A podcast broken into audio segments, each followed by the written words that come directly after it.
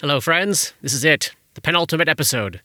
Next week, it's our two part season finale of Book One of Paizo's Strange Aeons Adventure Path. Then, here's our plan after that. Act 2 of Dark Nexus will officially start on Monday, April 24th. So, slight pause in the ongoing adventure. Enough time for everyone to catch up, re listen, revisit, whatever you need to do before we dive into the party's next adventures. But we won't be dark during these intervening three weeks, of course. We'll still have content in your feed every Monday, just some, some different things as we bridge the gap between Acts 1 and 2. We'll have a conversation the five of us recorded back in 2021, right when we finished Act 1. And we'll have a similar conversation we had just in December, right before we started recording Act 2. Some extras, some behind the scenes conversations for you, that type of thing. And then we're off and running again on April 24th. Thank you, thank you, thank you to our latest supporters Brian, Mason, Ryan, and, uh, and how fun is this? Braden. We can't thank you enough for helping to make this adventure possible. You can join the party and show your support for what we're building here at patreon.com slash plug and hum. And if that's not something you can afford right now, do please tell a friend about the show. Be the ghoul fever that infects their lives with Dark Nexus. As Dora says, it would be a mercy.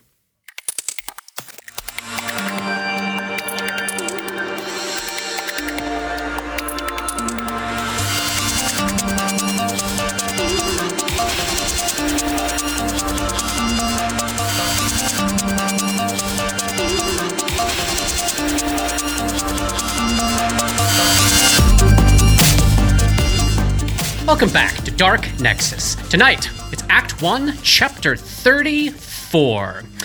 So, we wake on day 11 of the campaign, the third day of the month of Neth.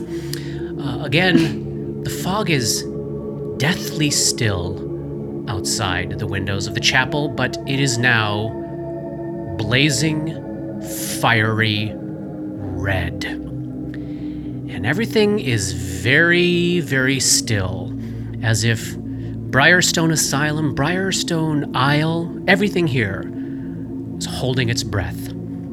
The thunder has stopped. All is anticipation. What happened last time? Oh, right. Dora woke up spooning a naked man she's never before seen in her life. So you have your arms wrapped around a human man uh, kind of around the same age as you, near or in middle ages. He's got this streaked black and white hair, white chin whiskers, bushy black eyebrows, all kind of also kind of like streaked with white. Picture like like a Mission Impossible era Jean Reno, but like starved and weak at the moment. What do you do, Dora? He's asleep.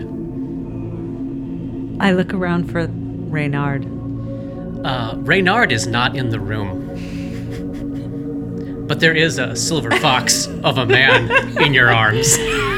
I Silver fox. move away. What, what, what, what is.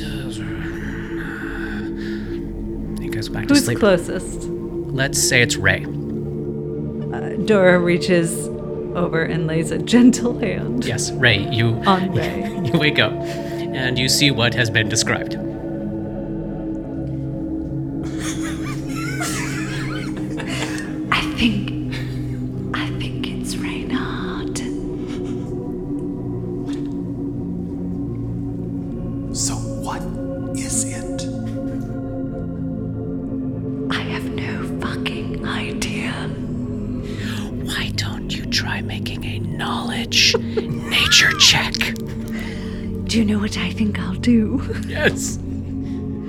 Rolled a 19 plus 5 on the knowledge nature check.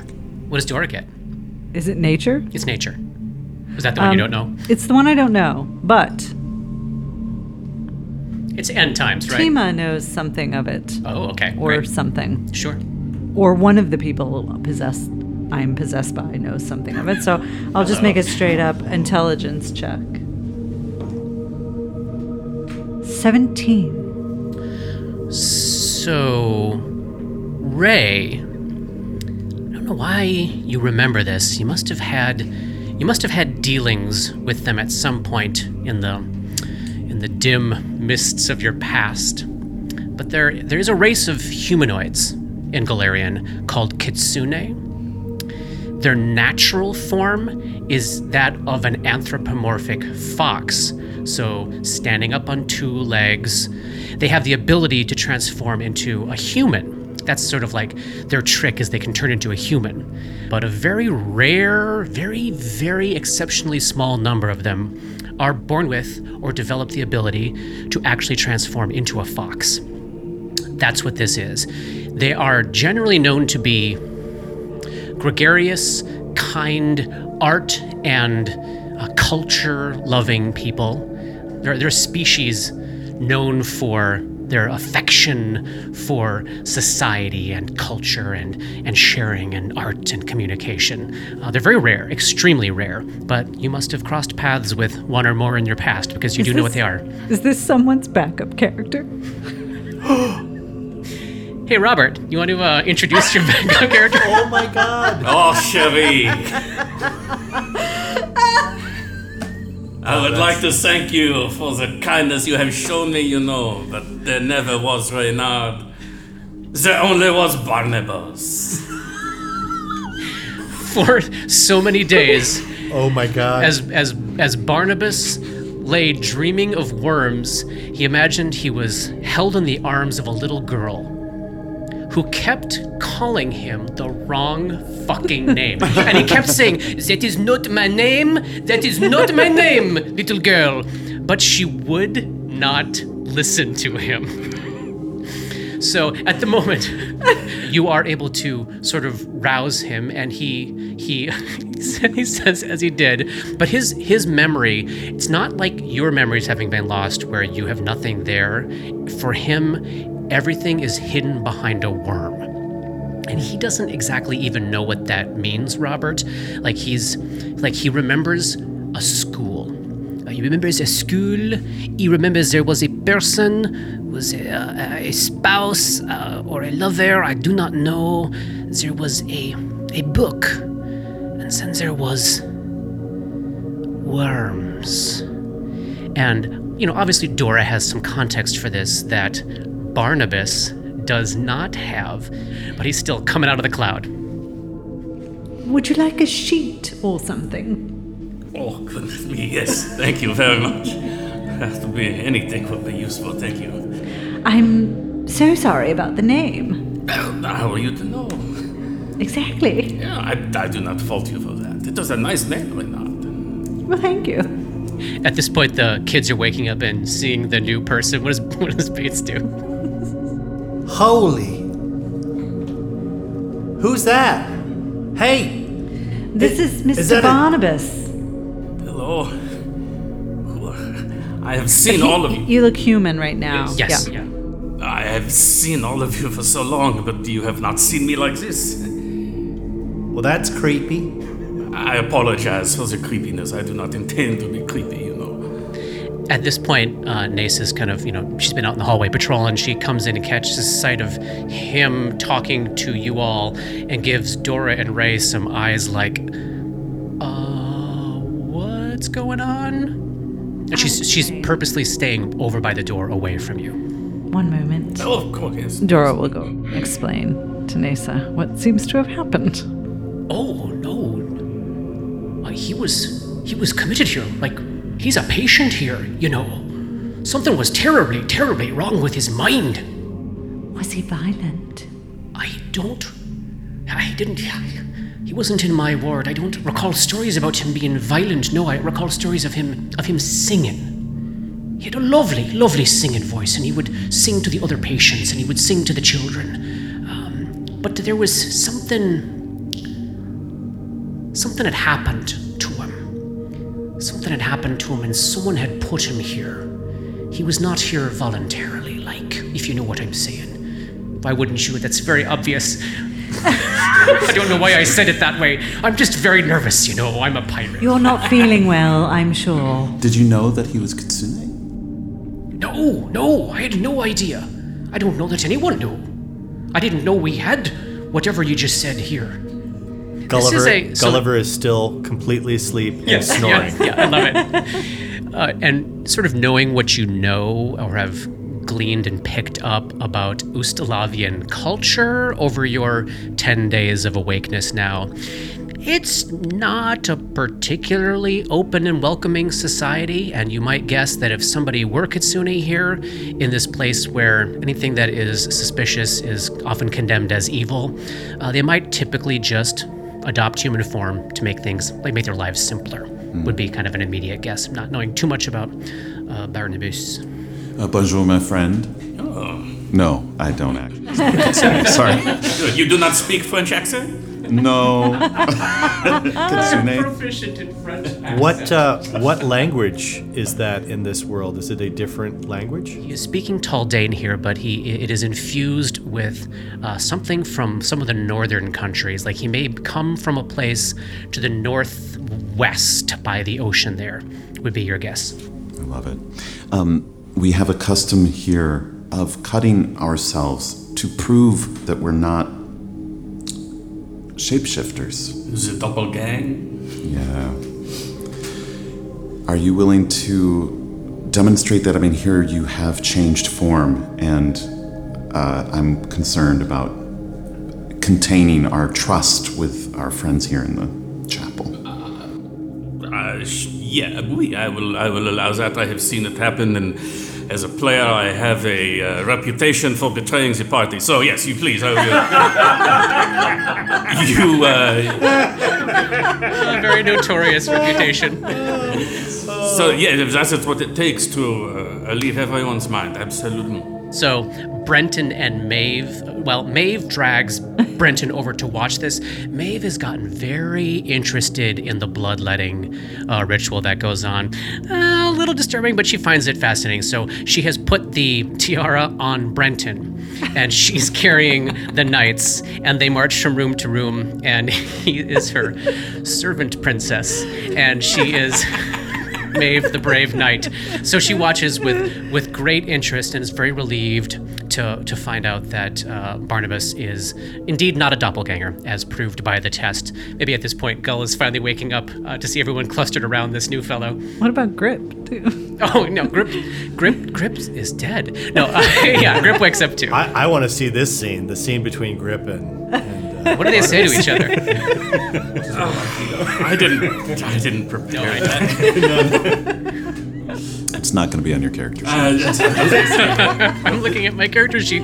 It doesn't tell me what to do. Let me do see here. your sheet. Uh, so at the moment, as you, oh, give me a give me a heal check. I think as you're sort of assessing his state of oh, being. well, I was gonna say Yeah. like Gull wakes up, like looks over, sees him still undressed, sees the proximity, looks around, doesn't see Reynard, and goes, "Hey, next time if we run into one of those like creepy things and stuff, could you yap a little louder? Like You're going to have to be more specific than that, my friend. the the thing that like puked on uh, Ray. Like I, I I knew that it was bad because you were telling us, but you know, next time be a little more specific. Well, next time, pay attention to the clues you are being given. Touche. yeah, fair enough. Ouch. what did you say? So, do I call you Reynard or what do I call you? That was a throwback. I'm playing with you all. No, you may call me Barnabas. Barnabas. Got it. No, Barnabas. That that's what I said. Barnabas. Barnabas.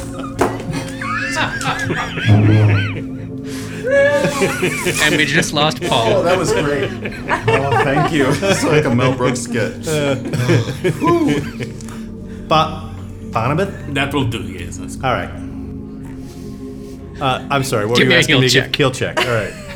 Oh, thank you for that. We needed a little laughter right now. It's been a. Thank God for Barnabas. Oh, uh, that is a 19. He seems to be in sound physical health as uh, and not diseased, uh, and recovered from all the injuries he's taken over the course of like the the cold rain. He got caught in the rat swarm, all that kind of stuff. So I've been I've been back here with Robert's sheet, like oh, yeah, what is his but uh, so far he seems uh, devoid of disease. He's currently at full health. It just seems like his brain is still in the process of like he he may be dormant with his own particular madness at this moment. But he does seem to have. I love the question that you asked me. How however many sessions ago when Yeah, you yeah, were yeah. all sick and it was we were just like focused on healing Dora. I was like, yeah, I guess he would get the benefit from all these conversations because he's there, he's listening. So I was uh, healing up his sanity damage as all that went along as well. so Aw. he just seems at the moment like he's probably not combat ready, but uh, he's in fine enough uh, physical shape and. We can picture Barnabas singing for the kids as we eventually head out for, the day, for perhaps our last adventuring day. Before we head out, Yeah. Gull would absolutely want to do uh, healing checks to try to assist both Dora as well as Nasa fighting off their filth fever. Great. These are the disease checks we have to make. Grip will make his second save as latent with ghoul fever, and Dora and Nasa will make their first save as latent with filth fever. Let's start with Grip. But before before you do it, I should Yeah. make my heal checks to give them the plus four, right? Make it for Grip. Yep. and This is Fort. This will be Fort, what do I what do I need? uh, just a heal check. All right, regular heal check. All right, twenty-five. You're good. You get to add plus four there, Grip. Nice. That's a plus 13. Uh, natural 19 on the die, so I'm pretty sure I made that. With two consecutive saves against ghoul fever, Grip is healed. he has God. recovered. Thank God. It's so good. That's so good. All right, and then Gull, you want to tend to how about uh, Nasa next? Uh, I rolled a natural twenty. Great. As did I. She's made her first successful save. Hey. Now for Dora, Uh, Seventeen plus 10, 27. you're good. Dora, make a fortitude save, which is not your strongest suit, but do add that extra four from the treat disease. No. You have a fresh stock of shame points. Yeah, I got a two, Ooh, and that's an eight with all those bonuses and get a fourteen. with a six, I can get a 14. Yeah. I mean, oh, With the remove sickness morale bonus for saves versus. I'm at a nine right now. Don't use anything. That you is will a- be able to. So she is, she is now uh, weakened on the physical disease track, suffering all the effects of the sickened and fatigued conditions. But Paul, your new spell will, with each casting, allow her allow her to ignore that entirely for 40 minutes at a stretch. that's still totally amazing. It's huge. It's huge. Right. So we can, uh, um, you know, save it till we get a little closer to business, but we know that we can do that for you, Dora.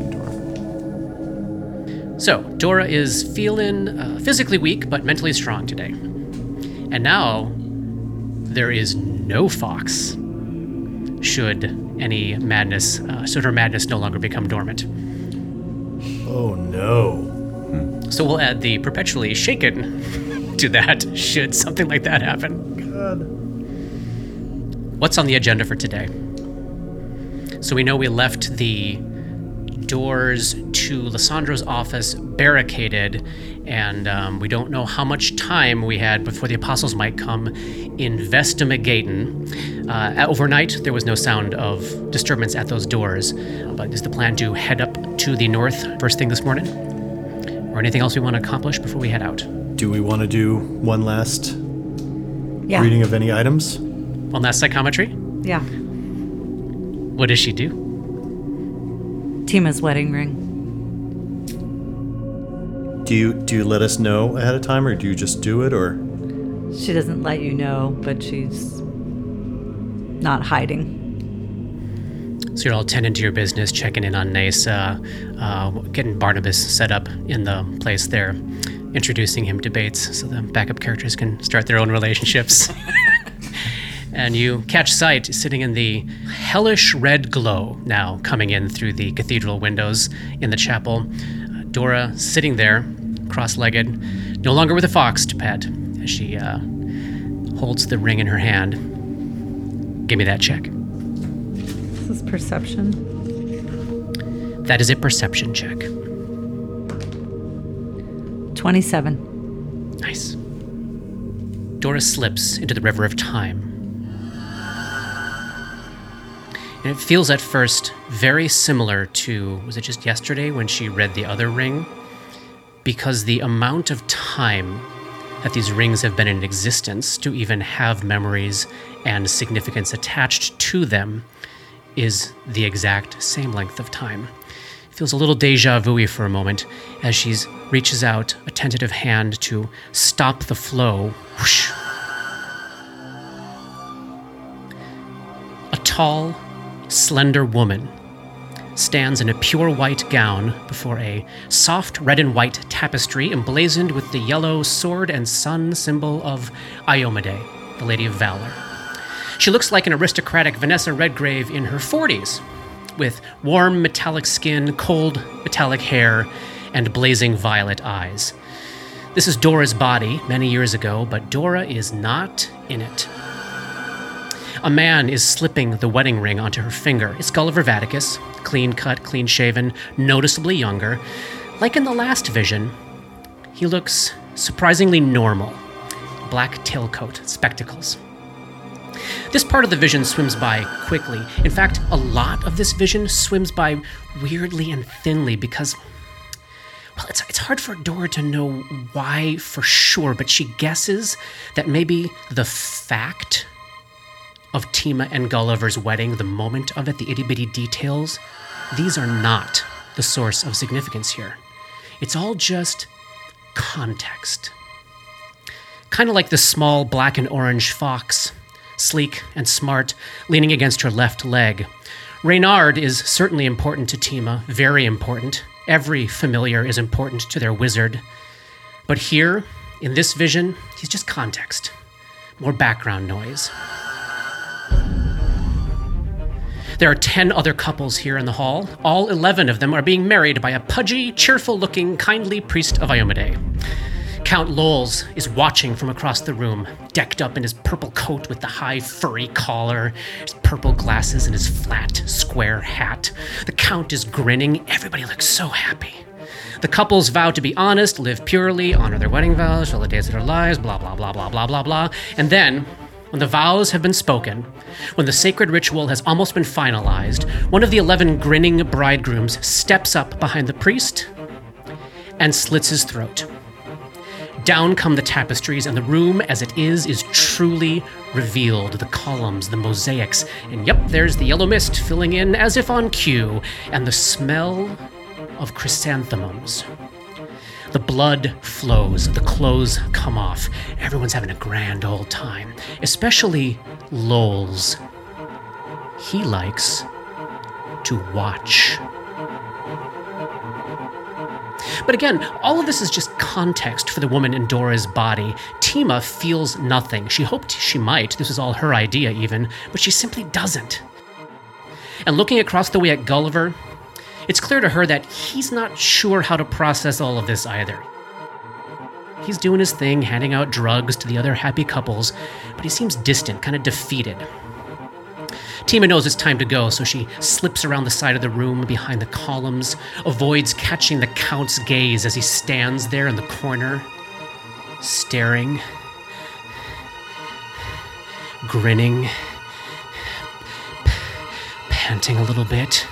The bodies and the blood are reflected in eerie purple glass covering his eyes. She leaves that behind and heads up the hall. She's just turning the corner to the right when she runs into someone coming down the spiral stairs, and it's here. In the yellowy shadows that the significance of this evening begins to crystallize. Tima sees a man. He's tall and thin, he's got this nerdy chic thing going on, picture like Ed Begley Jr. in his 40s. Strong chin, tall forehead, rakish swoop of perfect blonde hair, small, fashionable spectacles, big smile, filled with bright white teeth. Oh, yeah, and he's got burn scars completely covering his right cheek. He's probably not everybody's type, but for Tima, hoo, hoo, hoo. You must be Tima. Well, well. As Hazi requested, I've brought some books for you. These are magic words for Tima. He takes her hand. Call me Mon, love. It's my surname, of course, but it's what everyone calls me. Because my given name is a joke, after all. Honestly, I mean, it serves no purpose except to prove that my parents hated me from the moment I slithered out from between my mother's legs and spoiled her expensive bed sheets. He licks his lip, looks down at her hand. Does. Uh, does this mean anything to you? He's asking about the ring, but not really. And Tima tells him the truth that the ring, and thus, by extension, Gulliver Vaticus, the father of her child, her brand new husband, he means nothing to her. He's just a background player in her life. Nothing but context. And she takes the man called Mun by the hand and she leads him to the guest house where he shows her something written in a book. And her life changes forever. She will always associate it, that change, that transformation, with not with the wedding, not with Gulliver, certainly, not the Count or even Mun, but with this ring, because the sensation of it binding her finger was a new one that night, one that she was persistently aware of. And sometimes the things that embed themselves in our minds and the way they embed themselves, sometimes these are things we cannot control. And as Tima experiences this new knowledge, Dora, the now Dora, Dora in our game, finds herself writhing in frustration because she can't see what Tima's reading. What's this book? What, what is it? It's not the Chain of Knights. She's been able to see that before in a vision. So what is it? What does it say? What does it, what does it look like? What does it mean? Why can't she see it? She wants to touch it. It's like an itch. She can't scratch. In fact, Dora starts tearing at the back of her neck at the sickly purple gray stained flesh, clawing at her skin, gouging, tearing, but she still can't see it. She still can't see it. Dora is hurled backward, writhing in pain, across the chapel as the head splitting tolling of a giant bell rebounds through the inside of her skull. The pain is excruciating, and there's someone there inside of her head an old Kelishite woman with leathery brown skin. What's, what's she saying? What's she saying? It wakes. It wakes. The vision fades and Dora wakes. She's now halfway across the room with her neck bleeding. Gull would rush over to her and Yeah. try to help her up. Absolutely. Same. Absolutely. Once the vision ends, Katie, Dora has control over her actions again, but she does become aware that this self harm she was doing was not in her control. It was not her choice, and sh- it was not Tima. It was something her body was doing to harm itself, to tear and rake away at this discolored stain on the back of her body.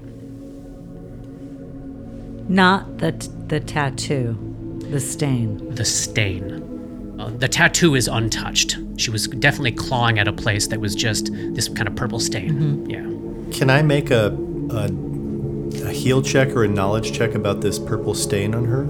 Yeah, give it to me. Let's try a nature check. All right. May I make one too? Yes, please do. Nope. I really don't want to know that. 16 on the die plus 5 is 21. The best you can come up with is that you think at some point in Dora or Tima's life, this body had had uh, something growing on it that uh, maybe was cured, and this is the leftover mark of it. But uh, there's just enough. There's enough. The way the skin is broken very subtly feels like something had been kind of growing on her or to her or stuck to her. And this is kind of what what was left after it was removed. Does she take actual hit point damage? Uh, no, I'm not gonna worry about that. All right. Dora, you you okay? I I've been better. Perhaps it is not wise for me to look too deeply into things that are hers.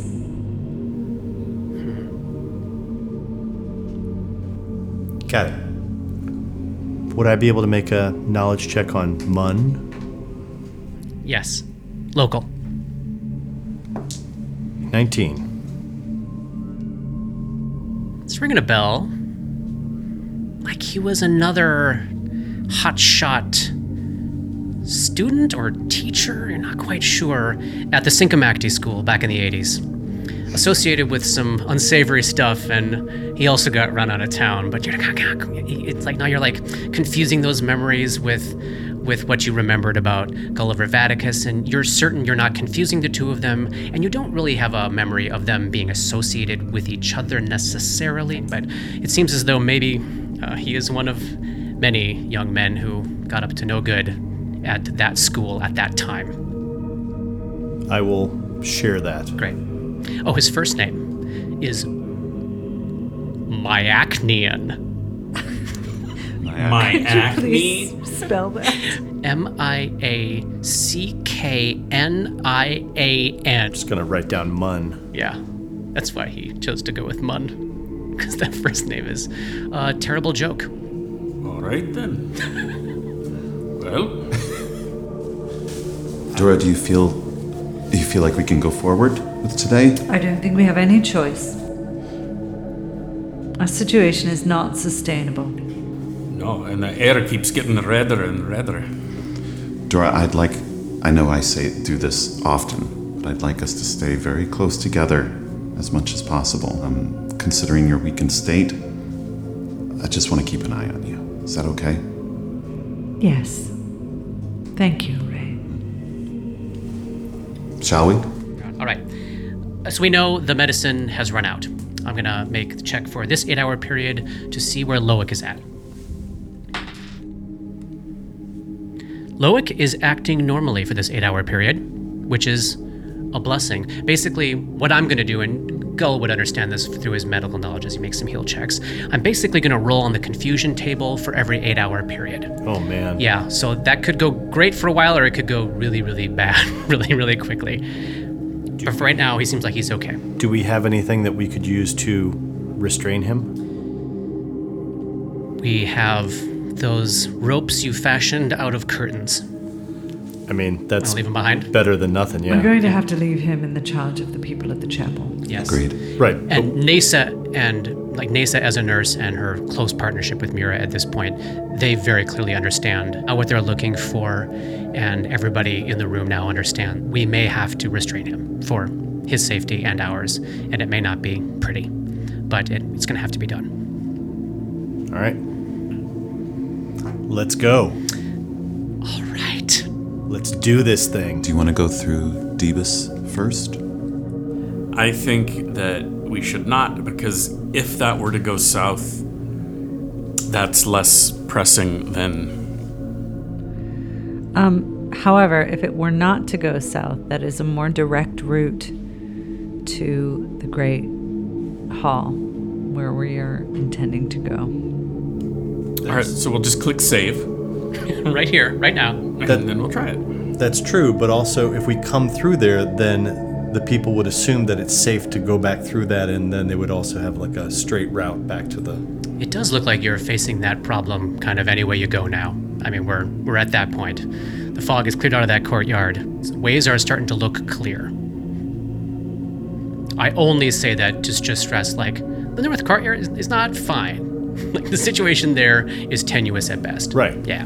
No, I, I get that, but I'm also saying like, no, if they open up that door, it's a magical thing of blackness. They and can't go They'd be like, Yeah. let's not go that way. Yeah. So if we can The keep people one in the chapel closed. need to put the barricade up behind us. Hmm. Seal you in Yes. with the apostles. I love it. Hmm. Fantastic. Gonna leave that instruction for them. What uh, what signal do we want to give them if we make it back? Tippy toe. Sorry. Sorry. Oh, you want to teach Nasa or Faustin the the long code phrase that's supposed to go to Agralumas or something like that? I mean, they Yeah, should know they it should just know in it. case. Great. Yeah.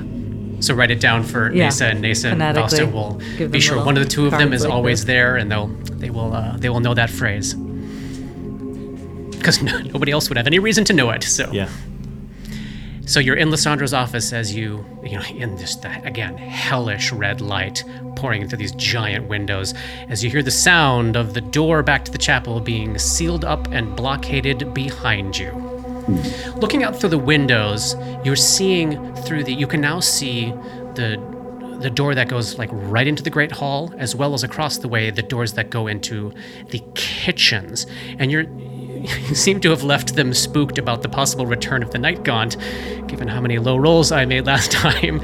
You're seeing a lot of apostles with crossbows, very carefully looking over the barricade, looking around, looking up to the sky. They still seem to be in high anxiety, fear of the space mode. I think we should tell them that the chapel survivors and the chapel itself was overtaken with ghouls. Hmm. My only my only thought about that is that that the that the great idea, if we if we don't leave some modicum of hope, then maybe some of them would go upstairs, right? And we we still don't want anybody to know that we're there. Like maybe we we go in and we just like you know we, we couldn't make it in. There were too many haunts that stopped us, and you know we, we have to come back and like we're beaten up and we need to go get some help from our friend the healer. And then when we're there, we we Go just up go the up. stairs. It's on you. You decide what to tell them because if we're lying to them, I think you're the only one who can. So whatever you're most comfortable with. Uh, oh, okay. I mean, she's right. You're the resident liar, you know. Thanks. Bluffer, Bluff, that's what I meant. That's what I meant. misleader. He's got the best bluff check, is what I'm saying. Got it, killer. You got this, Gull. All right, climbing back out into the courtyard. Yeah, do we want to do a similar thing of like some kind of sound effect to again? Running from danger. Exactly. Yes, Great. What sound do you want to make this time? More ghouls? more ghouls. More ghouls. Great. So you uh, erupt out of the western window in Lissandro's office into the blazing red courtyard to the sound of uh, following and howling ghouls. All the, all the crossbows, you know, go, immediately go right to you. Uh, these guys are looking at you in concern and confusion, and their you know yellow yellow bed sheets and chalked foreheads. And, and we're running up going, we, we, we seen the sign, we seen the sign, don't let them get us.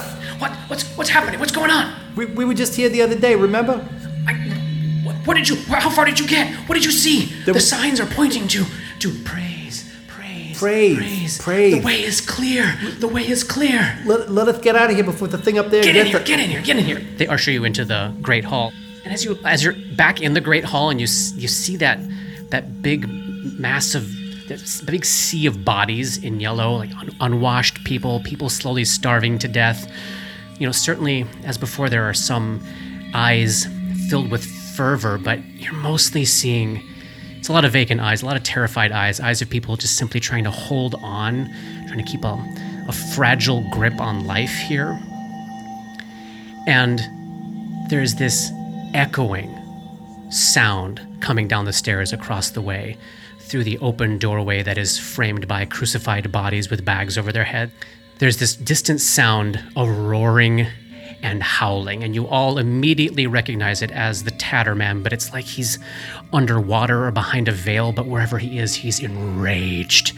The sky is red. He's just roaring in fury upstairs.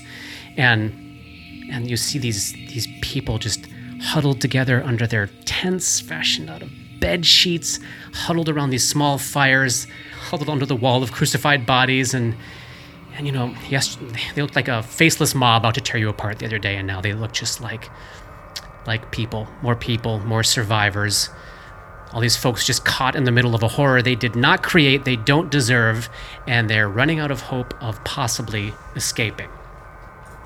So the guys with the crossbows are look, pointing their crossbows, looking, look, waiting for an answer from you. What? What happened?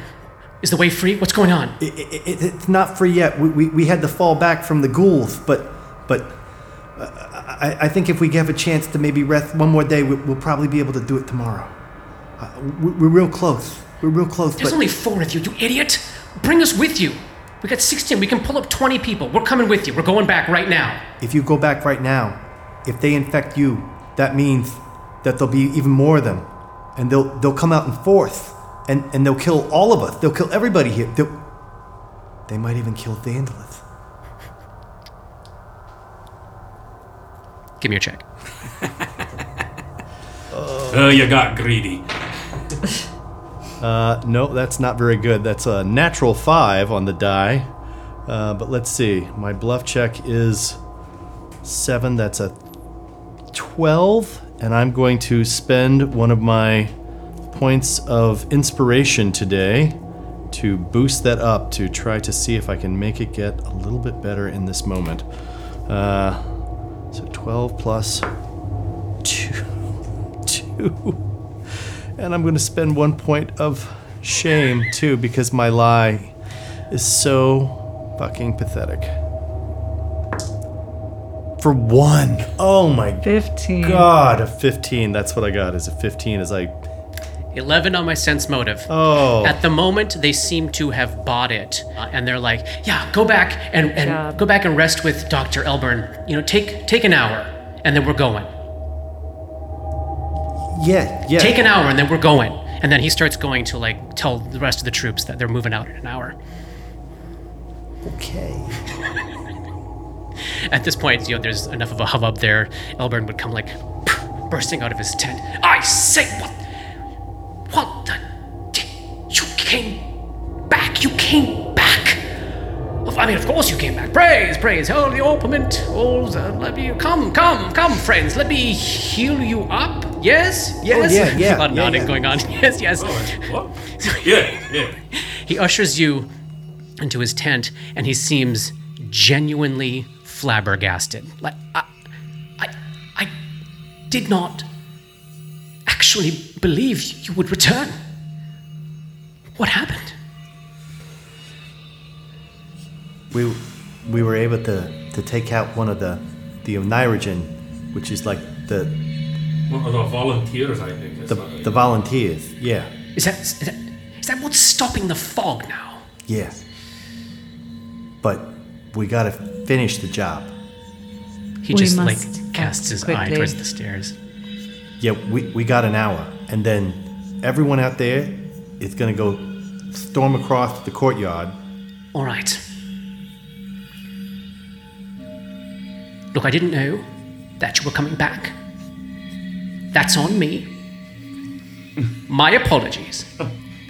However, Chaps and, and Dora, I do have something for you. Didn't want to give it to you because I, well, frankly, I didn't quite trust you. He reaches down into his coat and he pulls out a wand. shoot him. and his, all of his dreams die with him. He's in a puddle on the for, ground. He's going for a gun. He pulls out a simple wooden wand and he hands it over to Ray, which you would recognize as a wand of cure light wounds with 48 charges in it, oh, oh my god. Only to be delivered if the party returns. Wow. Oh my gosh. Yay.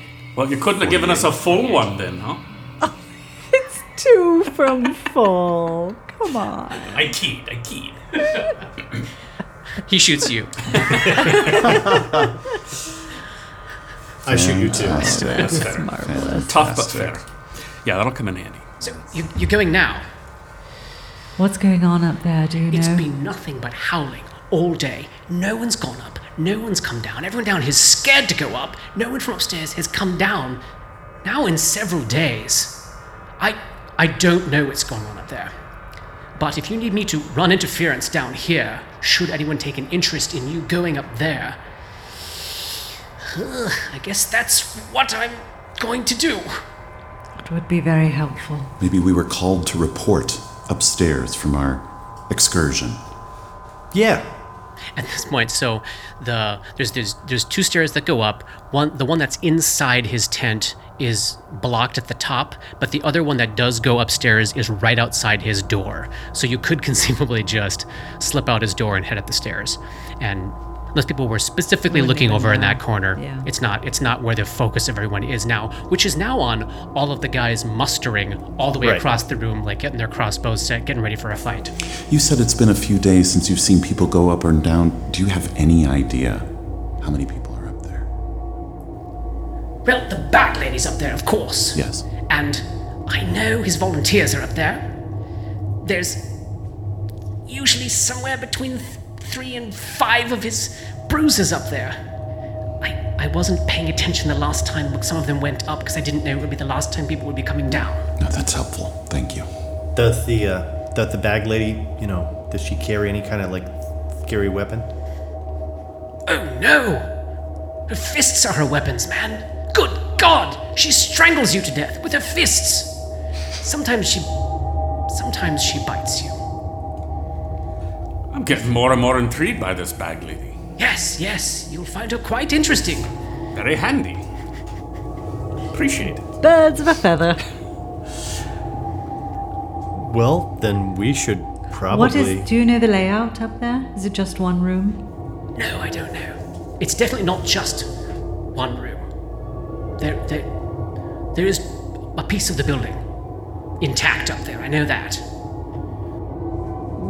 Would we have any notion of that from having been in the courtyard and there not Yeah, being you fog? sure would. You sure would. You would guess that there's probably a corner quadrant, maybe roughly the size of the northwest tower, but in a different shape, a more square rectangular shape. Mm-hmm.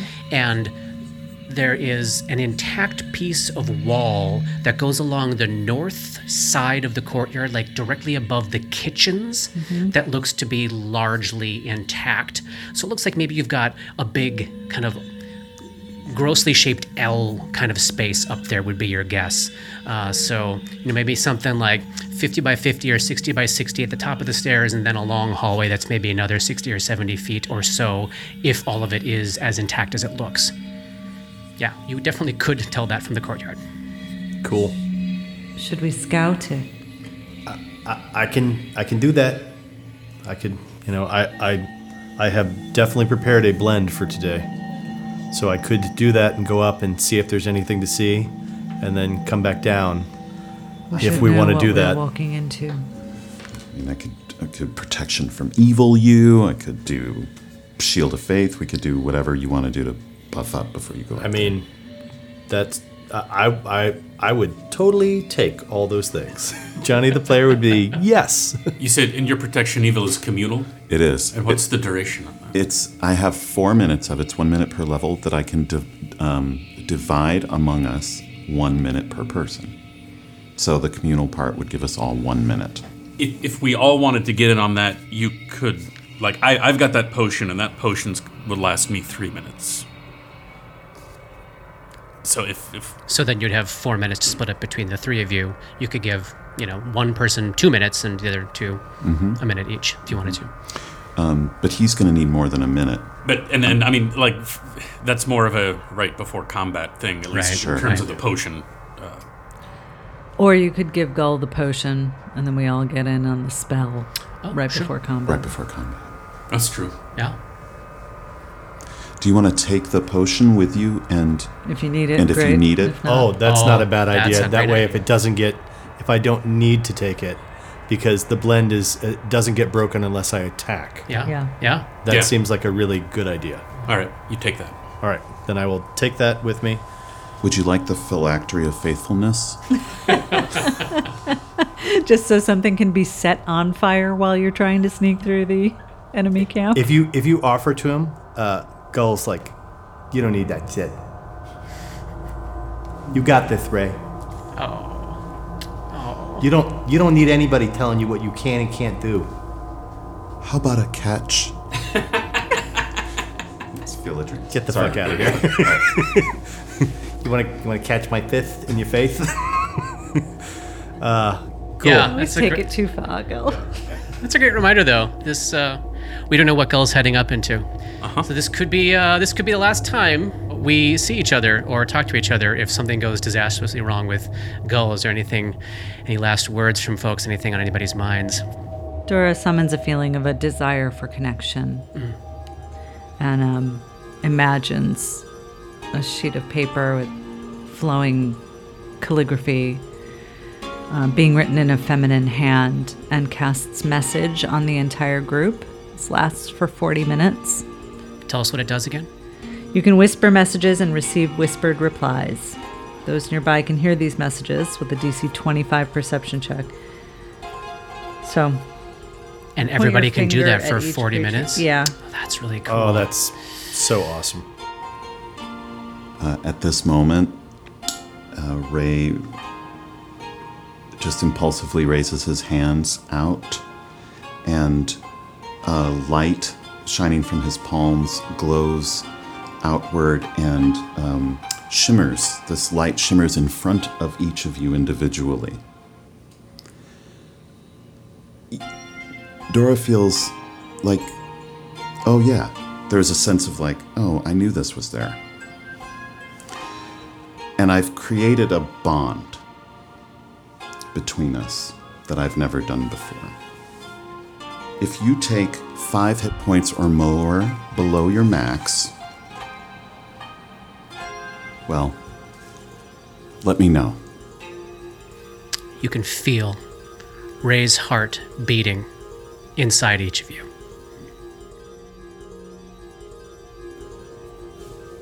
You know, I, I just want to say, like, you know,